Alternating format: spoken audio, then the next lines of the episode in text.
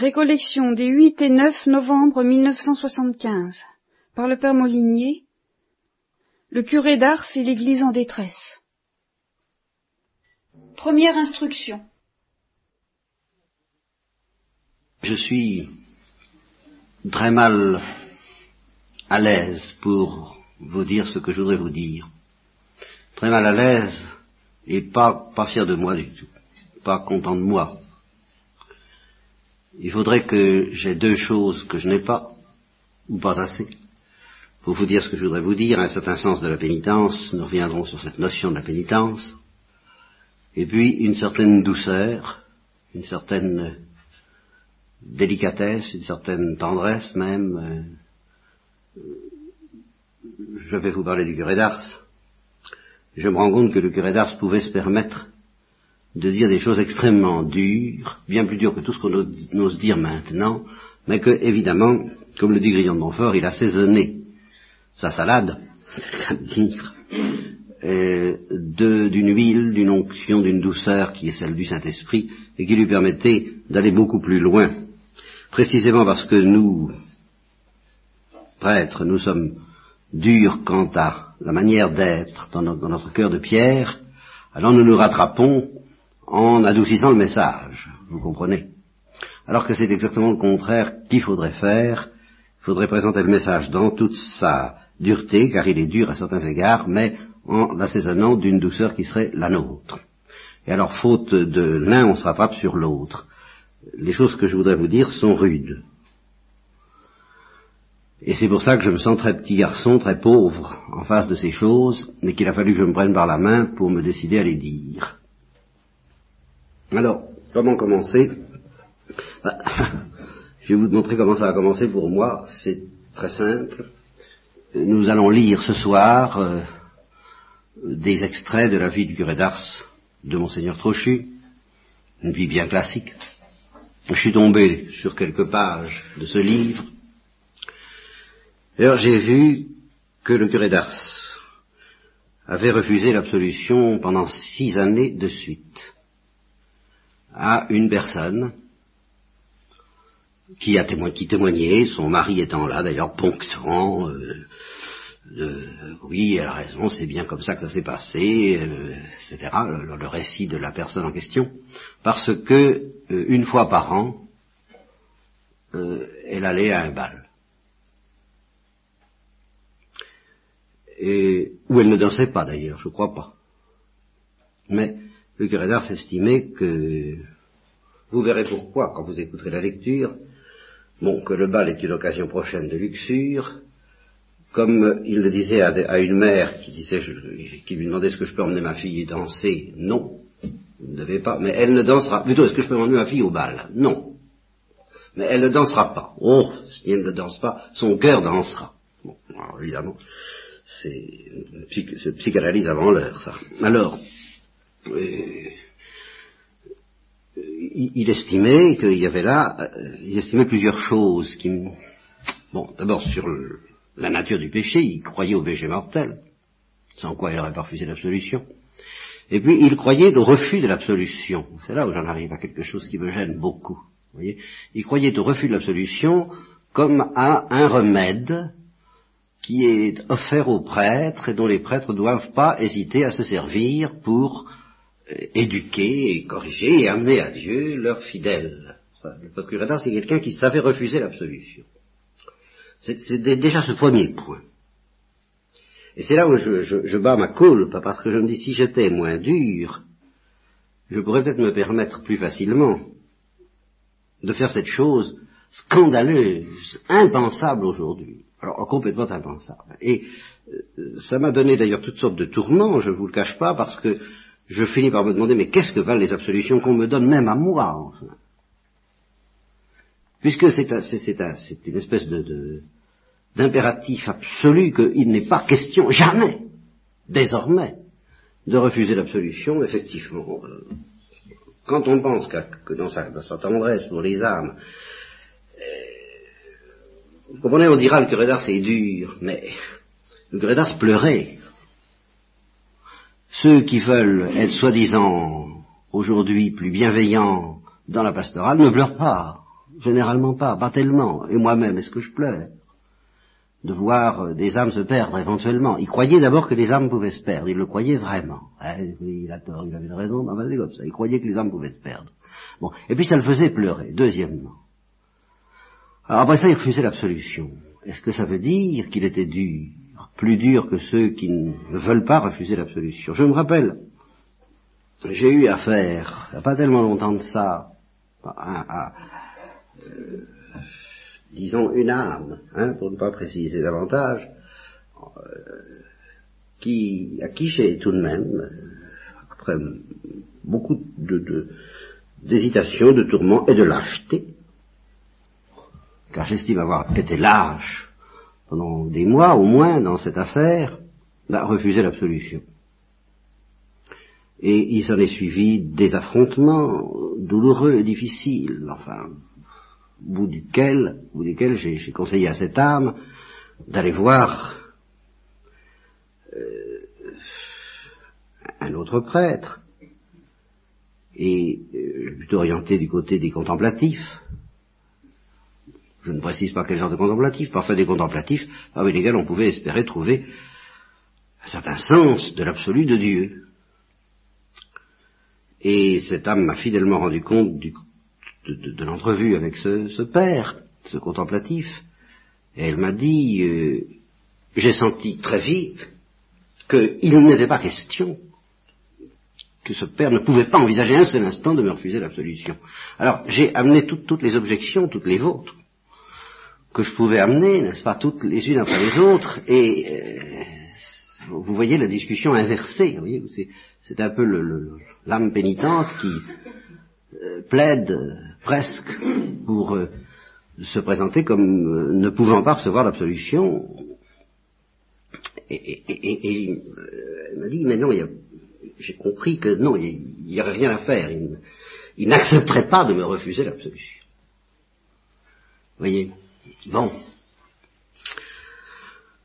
Eh bien, ça me tourmente, ça, parce que j'en suis arrivé, moi aussi, sous l'influence. Là, là, je, vraiment, c'est à titre exceptionnel, et puis je me sens, euh, rien que pour avoir fait ça, une espèce de... J'ai bien senti, justement, ce, père, ce, moine a été au courant de l'affaire, et je, je vois très bien que j'ai passé à ses yeux pour une espèce de monstre, pour une espèce de fou, pour une espèce de et j'ai subi cela en me disant que c'était peut-être lui qui avait raison, vous savez, jusqu'au moment où brusquement, euh, euh, ces quelques lignes, le curé d'Ars, refusant pendant six ans absolution à quelqu'un.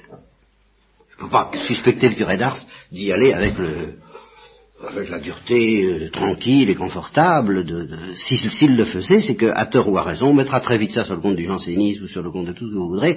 Ben moi je veux y regarder à deux fois avant de mettre tout ça sur le compte d'une erreur du curé d'Ars, parce qu'enfin, je ne pense pas qu'un homme qui, pleure comme il le fait euh, refuse l'absolution à la légère.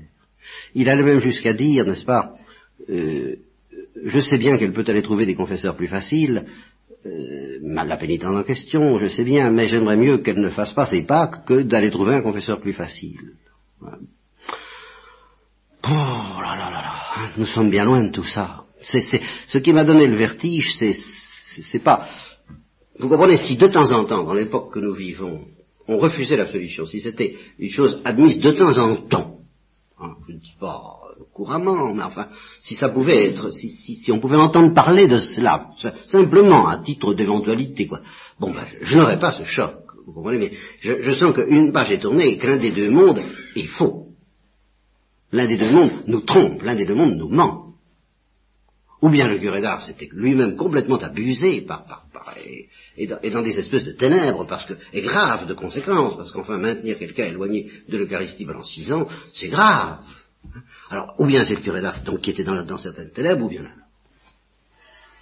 Vous voyez, moi-même j'ai eu peur parce que j'aperçois que je, glisse, je descends la pente. Moi aussi, petit à petit, c'est devenu impensable pour moi de refuser l'absolution. C'est quelque chose qu'au début de, de, de, de, de, ma pratique sacerdotale, je, je m'apprêtais à manier en me disant, bah oui, il faut que je réfléchisse et que je juge, est-ce que le pénitent est digne de recevoir l'absolution, est-ce qu'il peut, est-ce qu'il a le ferme propos en particulier, c'est autour du ferme propos que tout ça se joue. Bon, ben est-ce qu'il peut recevoir l'absolution ou pas? J'ai cru ça et maintenant, euh, on a tellement dit, le simple fait de venir s'agenouiller, demander pardon est un signe suffisant de contrition, de verbe propos. Et puis d'ailleurs, oh, j'ai entendu un autre religieux dire euh, l'Eucharistie est rémission, enfin, il n'y a plus, y a plus, euh, c'est fini, quoi, c'est... Voilà. Bon, alors j'ai un peu peur. Je suis pas fier de moi, je vous répète, et de la pratique qui fut la mienne, et euh, maintenant je vais arriver à autre chose, de fil en, en aiguille, si vous voulez. Hein. Une autre caractéristique de notre temps, c'est que euh, justement les péchés d'impureté, ça n'existe évidemment plus, c'est fini. Et d'une façon générale, aucun péché. On attaque de plus en plus l'orgueil, dont on ne veut plus entendre parler, c'est pas un péché. Vous n'en savez peut-être rien, vous n'avez peut-être pas entendu dire ça, mais moi j'ai commencé à l'entendre dire, nous on pète avec l'orgueil, c'est pas dans la Bible, etc. Bon. Et alors il ne reste plus qu'un seul péché dont on accepte d'entendre parler, c'est le péché contre l'amour, contre la charité et l'amour fraternel. N'est-ce pas? Ça Celui-là, je ne dis pas qu'on le traite correctement, c'est une autre question. Enfin, on accepte d'en entendre parler. Eh bien, prenons le péché, les péchés éventuels contre la charité fraternelle, eh bien, la conduite du curé d'Ars me donne un peu froid dans le dos, du point de vue simplement de la charité fraternelle. Parce que qui aujourd'hui, alors arrivons-en maintenant à la matière, à propos de laquelle le curé d'Ars estime que la personne en question ne pouvait pas recevoir l'absolution, c'était pas un péché d'impureté, c'était même pas le péché de danser, c'était, simplement le fait d'accorder sa présence au bal, et une fois par an. Bien qui aujourd'hui, même parmi ceux qui admettraient le péché d'impureté comme tel, je parle de ceux-là. Je parle de ceux qui s'élèvent contre l'avortement, je parle de ceux qui s'élèvent contre les méthodes anticonceptionnelles, je parle de ceux qui s'élèvent contre les relations libres en dehors du mariage, je parle de ceux pour qui euh, les fautes solitaires sont des fautes, etc. Bon, même parmi ceux-là, qui oseraient considérer comme mortel un péché comme celui-là, surtout si peu fréquent. Qui oserait Bien. J'abandonne ce terrain et je me dis, mais alors attention, si le curé d'Ars était capable de dénoncer comme mortel des fautes qui aujourd'hui, aux yeux des, plus, des, moines, des évêques, des, théologiens, de moi-même, les plus exigeants, les plus pointilleux, apparaîtraient comme évidemment pas mortels, en tout cas ils n'oseraient pas se mouiller au point de refuser l'absolution à propos d'une chose pareille, qu'est-ce qui me dit, moi, que dans le domaine de la charité, je ne donne pas quotidiennement l'absolution là où le curé d'Ars la refuserait. Ah, allons-y dans le domaine de la charité, puisque c'est le domaine de la charité qui... Ben, parlons-en de la charité. Parlons-en, et alors donnons la parole à Verenfield Van Straten au sujet de la charité. Ça va être très simple. Chers amis, vous connaissez peut-être ce texte, mais enfin, il ne sera pas mauvais de le réentendre à l'intérieur de ce que nous venons de voir. Vous voyez, c'est ça qui, au fond, la prédication, c'est rien d'autre. Faire des rapprochements. Faire des rapprochements, le texte, vous le connaissez, mais rapprocher ce texte de ce que je viens de vous dire sur le curé d'Ars, vous auriez pu connaître le texte du curé d'Ars d'un côté, ce texte de l'autre, et de pas faire le rapprochement. J'avoue que je le fais. Chers amis, Jésus abandonné, seul sur une croix entre ciel et terre, nous a tous rachetés. C'est seulement quand nous l'aimons et quand nous sommes unis à lui que nous possédons la rançon pour nos péchés et la clé du ciel. L'union avec lui doit nous être précieuse par-dessus tous les trésors que la terre peut nous offrir. Mais personne ne peut être uni à lui sans prendre part à sa passion et à sa croix. C'est pourquoi l'Église n'est nulle part aussi florissante que là où elle souffre persécution, que là où elle est en détresse et elle n'est nulle part aussi en danger. Et voilà, je commence à penser au curé d'Ars, voyez. Et elle n'est nulle part aussi en danger que là où elle fuit la solitude du Christ crucifié. Notre œuvre vous donne la possibilité de compatir et de prendre part ainsi aux souffrances de Jésus. Au-delà de toutes les frontières, nous portons quelque chose qui vous est propre, une partie de vos richesses, un morceau de votre cœur, une poignée de consolation, un linge pour sécher ses larmes, vers les pays où le Maître refait son chemin de croix et où il meurt sur les calvaires du XXe siècle. Par notre intermédiaire, vous êtes à même d'alléger son chemin de croix, comme Véronique ou Simon de Cyrène, et d'être au pied de sa croix, comme Marie ou Jean.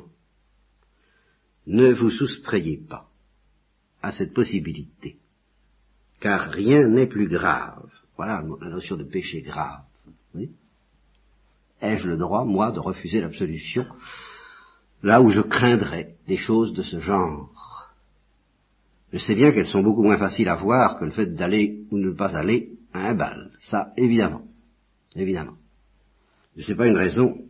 Avec les intuitions du curé d'Ars, il aurait vite fait, je crois, de repérer la gravité de ce genre de choses, ce genre de faute. Rien n'est plus grave que de se détourner avec indifférence de Jésus qui souffre dans son Église. Et rien n'est plus précieux que de consoler Jésus abandonné, présent dans ses frères persécutés. Ne pensez pas que cela est une question d'argent, c'est une question d'amour. Votre sacrifice pécuniaire n'a pas de valeur s'il est fait avec des arrière-pensées intéressées. Et voilà.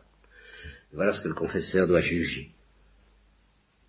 Et en, se disant, si, aux yeux du curé d'Ars, peut y avoir péché mortel à un truc comme le Val, ça peut être beaucoup plus vite fait que je ne le pense, de pécher mortellement contre la charité, avec des certaines attitudes, certaines attitudes que d'ailleurs le Père va préciser bientôt.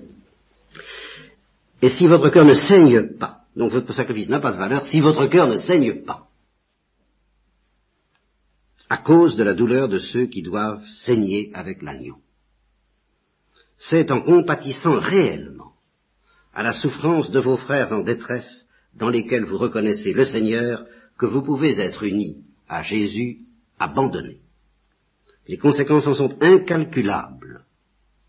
En lui, vous possédez Dieu, en qui vous trouvez non seulement le ciel avec la Sainte Trinité, mais aussi la terre, avec toute l'humanité. En lui, vous possédez tout car vous faites vôtre tout ce qui est à lui. Votre vocation sublime se paie chèrement. Nous ne sommes pas toujours mûrs pour cette élection. Et alors c'est là.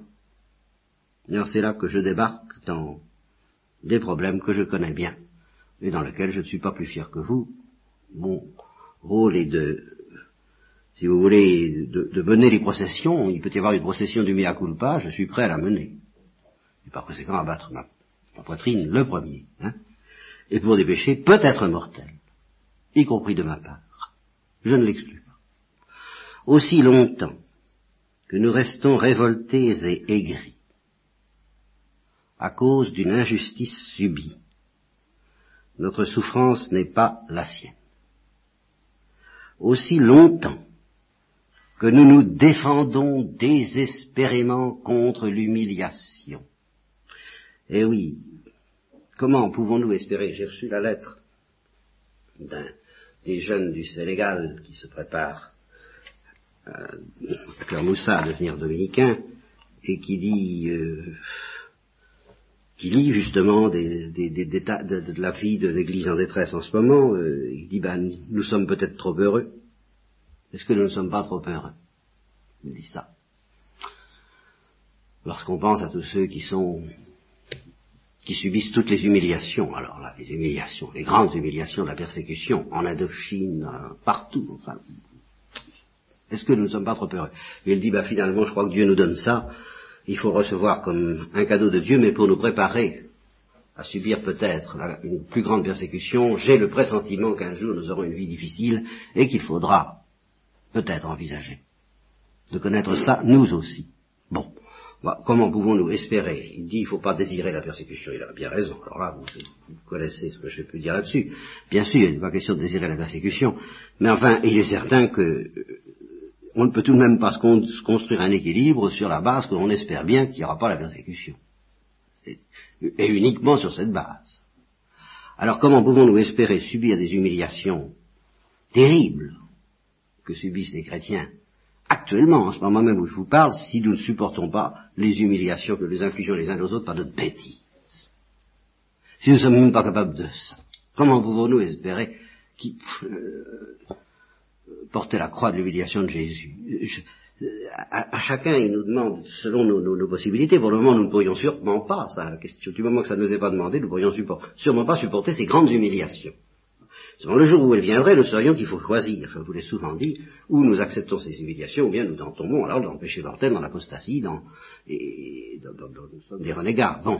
Là, nous, justement, là, en ce moment, nous avons l'illusion que, bon, bah, les humiliations qui nous sont demandées n'ont pas une telle importance. En effet, elles n'ont pas beaucoup d'importance en quantité. C'est vraiment très peu de choses, les humiliations qui nous, sont, qui de subir.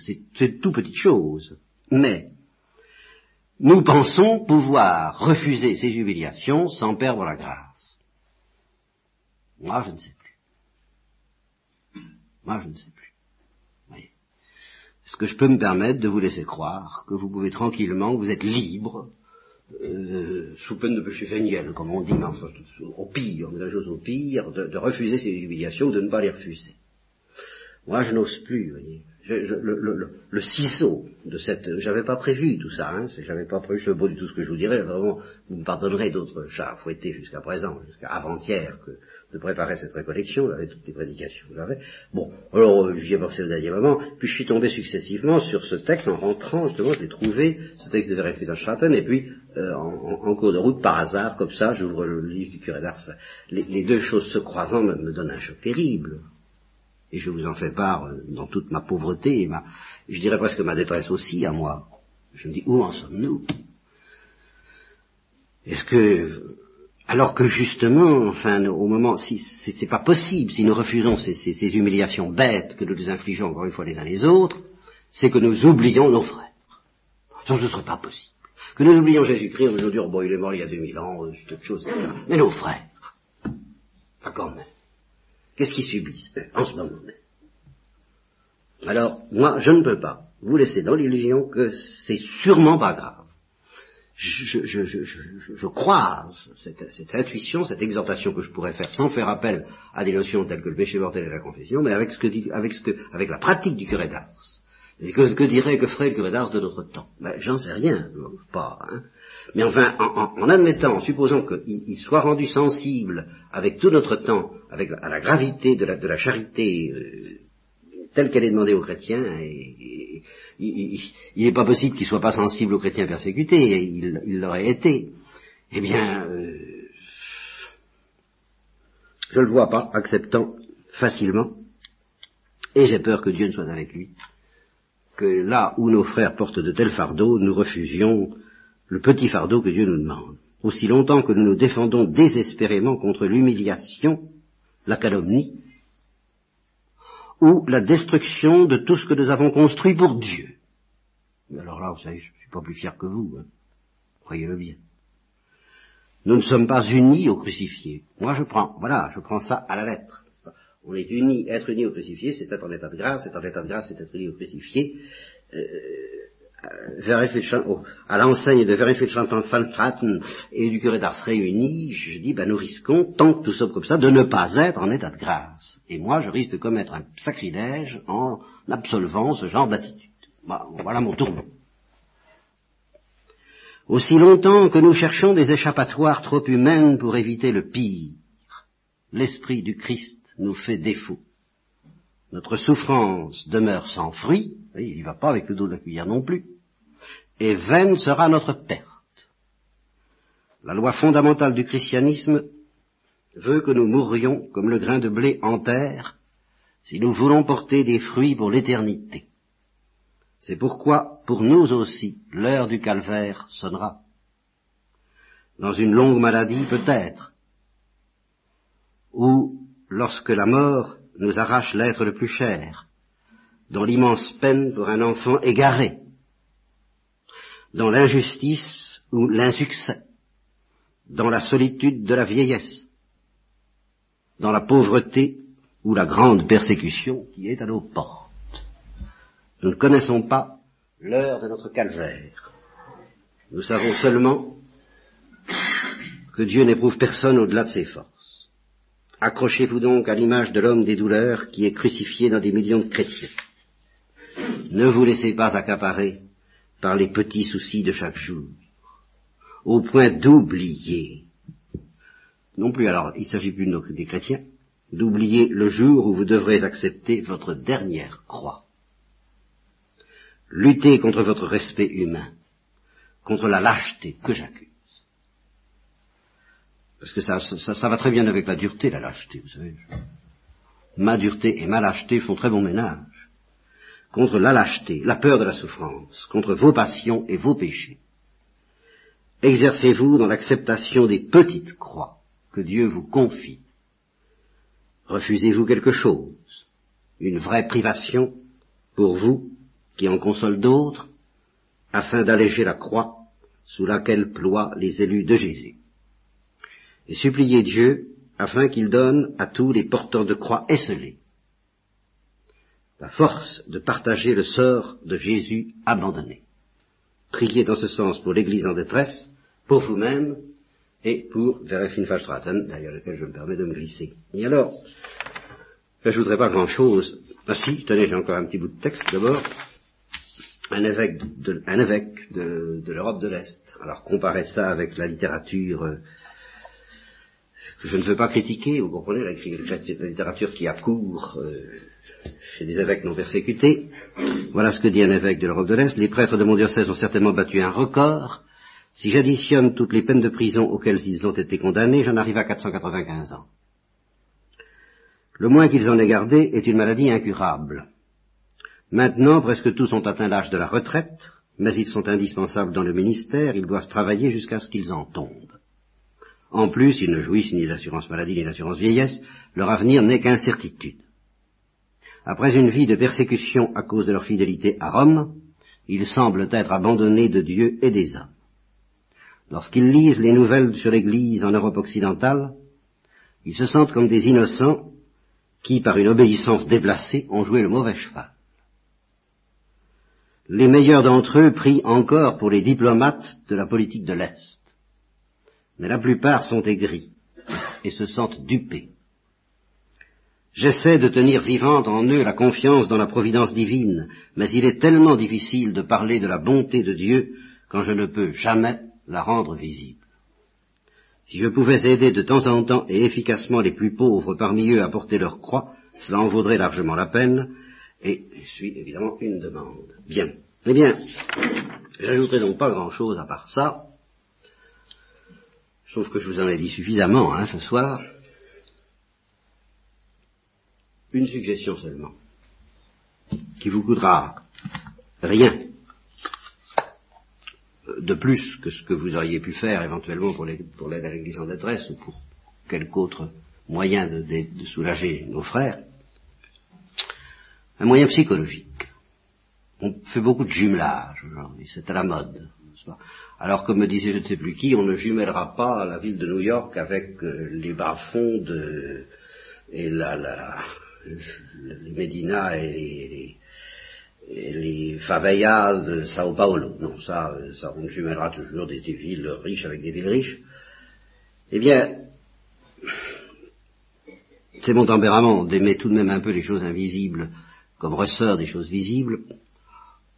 Pourquoi? Pour nous aider dans cette attitude euh, qui nous est peut-être demandé en effet sous, peine, comme on dit, bien que l'expression soit mauvaise de péché mortel, qui, nous oblige peut-être gravement, plus gravement que je n'ai eu le courage de le dire jusqu'à présent, pourquoi est-ce que nous ne n'offririons pas à Dieu de nous jumeler dans sa pensée à lui et selon l'instinct de sa providence à un chrétien? Un prêtre, une religieuse, un pécheur, une pécheresse, qui subit cette persécution. Pourquoi pas? Et à ce moment-là, eh bien, euh, vous n'aurez plus besoin, de, vous, serez dispensé d'un des grands dangers que nous courons en face de ça, c'est l'invasion de l'océan. Devant être l'océan, on se dit, je suis perdu, que je fasse ben, Là, nous serons sans excuse, parce qu'il ne s'agira pas de l'océan, Dieu ne nous demande pas l'impossible, il ne demande pas de soulager tout, mais un. Et peu importe, il y a un acte de foi à faire, ça le rejoindra d'une manière ou d'une autre. Et nous acceptons de faire quelques sacrifices, de porter quelques croix, de supporter quelques humiliations, quelques injustices, tout ce que vous voudrez, hein, pour lui ou pour elle. Pourquoi pas? Pourquoi pas immenser dès cette nuit d'adoration et essayer de nous préparer à euh, quelle que soit la façon dont doit se présenter notre épreuve, euh, un jour la pluie tombera, le vent soufflera et